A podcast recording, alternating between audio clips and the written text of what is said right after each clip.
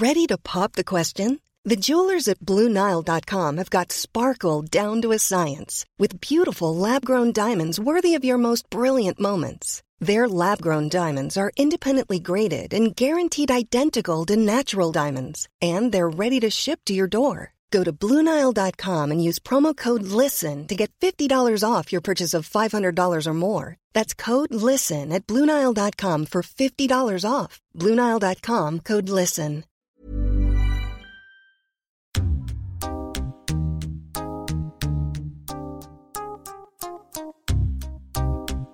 Dans la série 40 ans de faits divers extraordinaires, L'affaire Gournier. d'après un texte de Laurence Pervet, adaptation et récit Denis Vernet.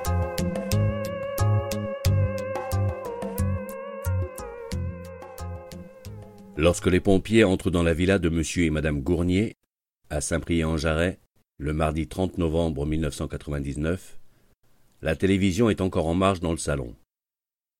Sur le canapé, un homme, allongé, une plaie au crâne recouverte d'un sparadrap. Sur un fauteuil, une femme, assise. Sa tête repose sur un accoudoir. Ils ont l'air de dormir, mais André et Geneviève Gournier, 75 et 82 ans, dorment pour l'éternité. La mort s'est invitée chez eux.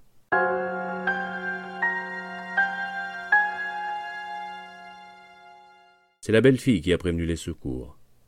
Une voisine l'a appelée car l'employé de maison a trouvé porte close et aussi les lampadaires extérieurs encore allumés. Quand la police arrive sur les lieux, elle procède aux premières constatations. Pas d'effraction, pas de traces de lutte ou de désordre. On remarque juste, dans la cuisine, une cocotte vide posée sur un brûleur à gaz ouvert, mais rien ne s'en échappe. On s'aperçoit vite que la gazinière est raccordée à une bouteille située au sous-sol, mais que cette bouteille est entièrement vide. Autre détail dans la maison, un fer à repasser, toujours branché, est posé sur un rideau en nylon. La fouille des poubelles ne donne rien, et on ne trouve aucune lettre qui pourrait établir la thèse d'un suicide.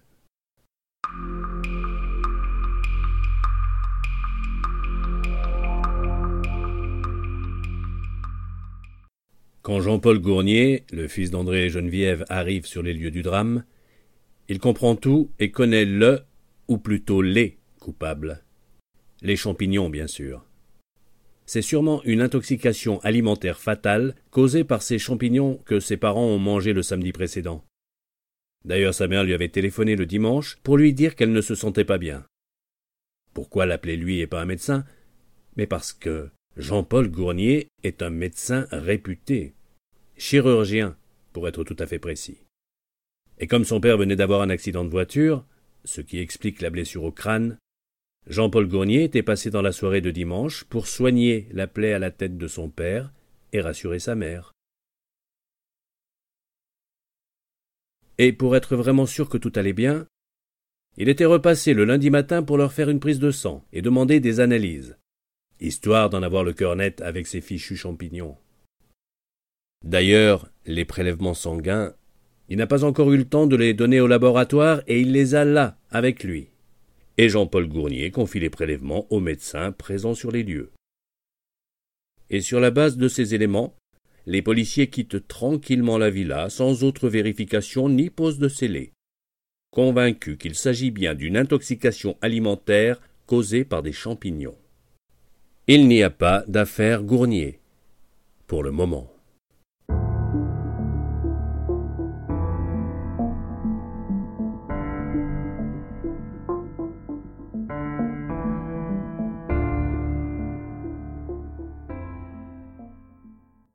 André et Geneviève Gournier n'ont pas été les seuls à manger les fameux champignons le samedi précédent. Et quand les enquêteurs se rendent chez leurs amis, ceux qui ont partagé le même repas, ils constatent que ceux-ci n'ont pas été indisposés et encore moins intoxiqués par les champignons. On ouvre alors une information judiciaire pour rechercher les causes de la mort et deux médecins légistes procèdent à l'autopsie des corps.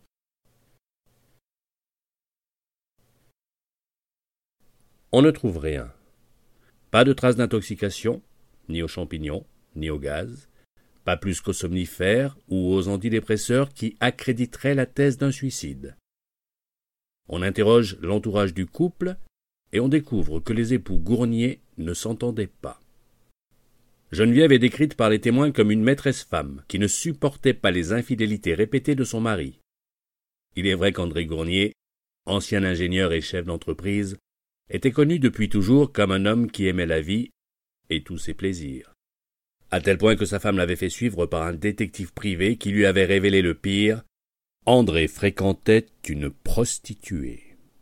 Et en plus, comble de l'humiliation, il l'avait amené au domicile familial en l'absence de Geneviève.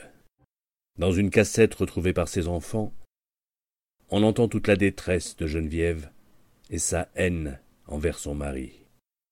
Et ses amis le confirment.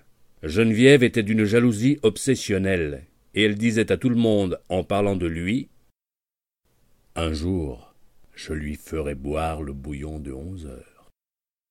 Faire boire le bouillon de onze heures à quelqu'un, c'est tout simplement l'empoisonner.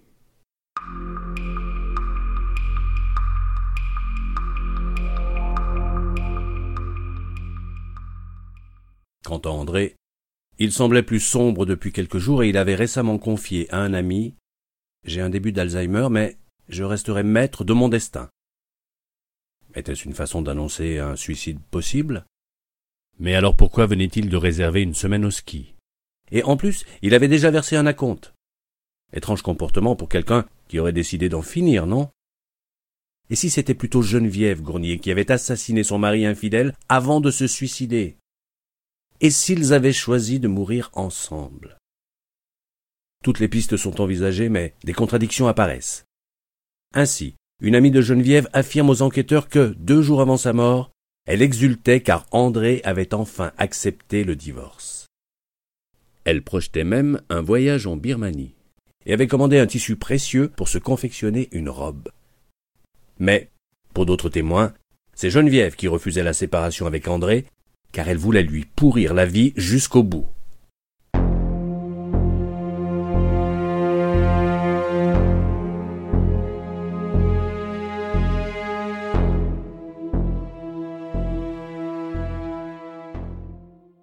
Le magistrat chargé de l'affaire ne sait plus à quel sein se vouer, quand un élément vient brusquement relancer l'enquête. Un expert en pharmacologie trouve dans le sang et les urines du couple la présence d'atacarium. Comment ce produit, qui ne peut être administré que par injection, a-t-il pu se retrouver dans les corps d'André et de Geneviève Gournier? Car l'atacarium, c'est un curare utilisé par les médecins anesthésistes lors des opérations, mais, mal utilisé, c'est tout simplement un poison.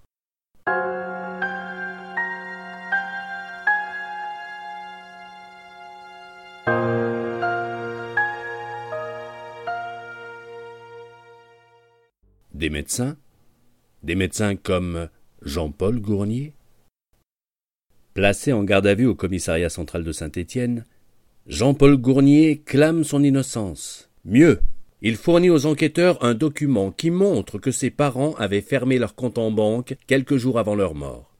Et ils avaient signé une donation à leurs petits-enfants. C'est bien la preuve qu'il s'agit d'un suicide, non? Puisqu'ils avaient préparé leur succession. Au bout de trois heures d'audition, les policiers n'ont aucun élément probant à présenter au juge sans indication sur l'heure du décès, puisque les médecins qui ont pratiqué l'autopsie n'ont pas relevé la température des corps. Sans scène de crime non plus, puisque les enquêteurs sont restés sur la thèse de l'intoxication aux champignons. Bref, sans éléments suffisants pour renvoyer le chirurgien devant une cour d'assises, le juge renonce à une inculpation, et on s'oriente donc vers une mort inexpliquée ou un suicide.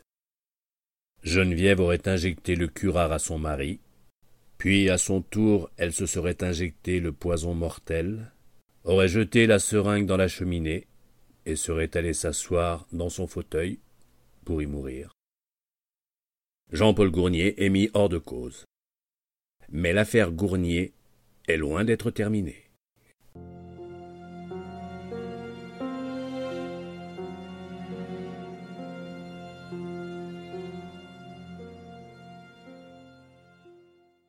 Quelque temps plus tard, un nouveau juge est nommé et il relance l'enquête. Il demande un complément d'information et il désigne un collège d'experts. Et là, c'est le coup de théâtre. Les experts en toxicologie l'affirment. Geneviève Gournier ne pouvait pas se procurer de curare, se l'injecter, jeter la seringue dans la cheminée puis revenir s'asseoir pour mourir dans son fauteuil. Elle n'en aurait pas eu le temps.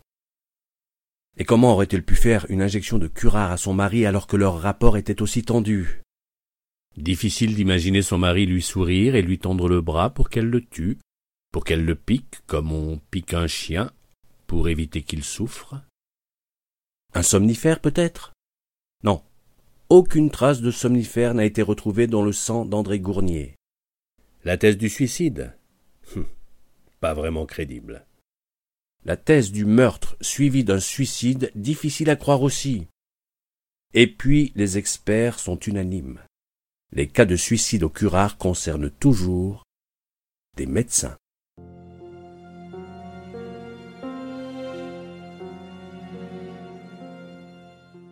Des médecins? Alors on se retourne de nouveau vers Jean-Paul Gournier. Et là, là, un mobile apparaît. L'argent, bien sûr, car Jean-Paul Gournier est endetté, très endetté même, et ses parents ont de l'argent. Cette fois-ci, le chirurgien est mis en examen pour empoisonnement avec préméditation.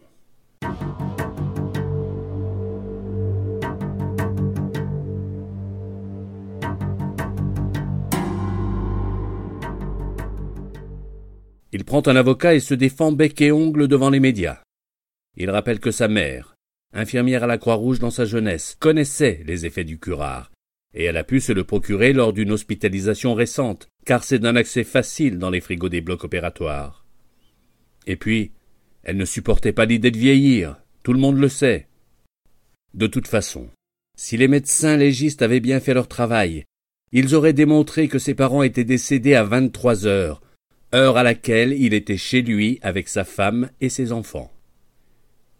Et les enquêteurs, eux non plus, n'ont pas travaillé avec toute la rigueur nécessaire.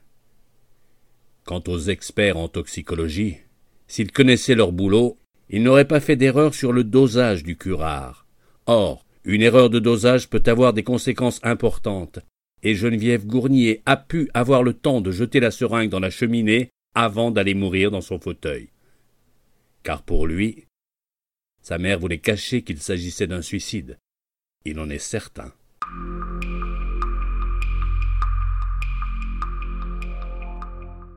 Mais l'accusation ne faiblit pas, et un scénario est établi. Jean-Paul Gournier a tué père et mère pour toucher un héritage qu'il convoitait et ainsi effacer ses dettes. Sous le prétexte de l'analyse de sang, il aurait injecté le curare à ses parents avec la même seringue, puis il aurait ouvert le gaz et branché le fer à repasser, persuadé que tout allait exploser et que les corps calcinés ne permettraient pas de faire aboutir l'enquête. Le juge estime que les charges sont suffisantes pour renvoyer le chirurgien devant la cour d'assises de la Loire, et en juin 2008, soit neuf ans après les faits, le procès de Jean-Paul Gournier s'ouvre à Saint-Étienne.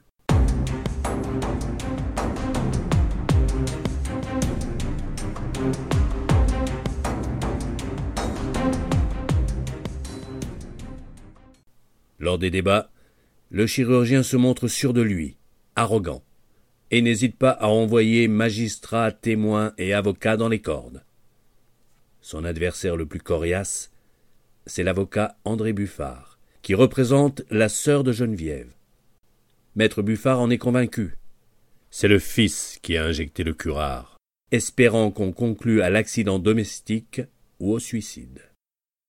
Lentement mais sûrement, l'avocat stéphanois met en place son plaidoyer, s'appuyant sur les écoutes téléphoniques.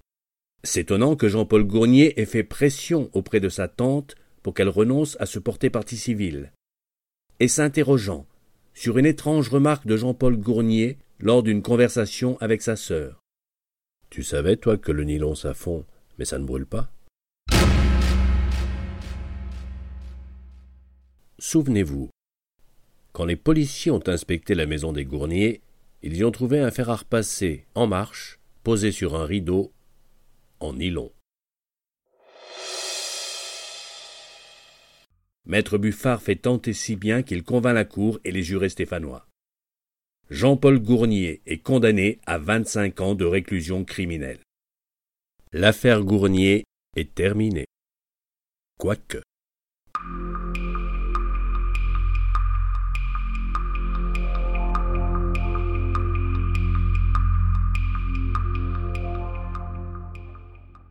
Jean-Paul Gournier fait appel, et un an plus tard, lors d'un nouveau procès dans le Rhône, la donne a changé. Le chirurgien a choisi d'autres avocats, et cette fois-ci, il fait profil bas. Ayant sans doute compris que l'arrogance, quand on est accusé d'assassinat, il vaut mieux la laisser au vestiaire. Et puis, cette fois-ci, Maître Buffard est absent du procès, car la tante de Jean-Paul Gournier a renoncé à se porter partie civile. À tout cela s'ajoute un problème technique, et les extraits des écoutes téléphoniques ne sont pas produits aux jurés.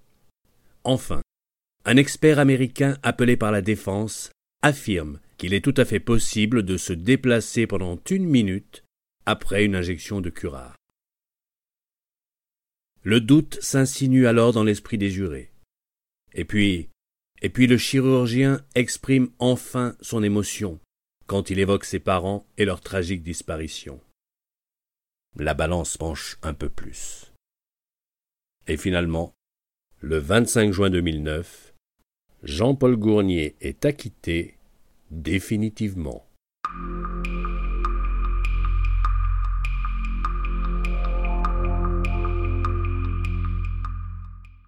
Trois mois plus tard, il reprendra son poste de chirurgien et déposera un recours contre l'État pour obtenir réparation de son préjudice.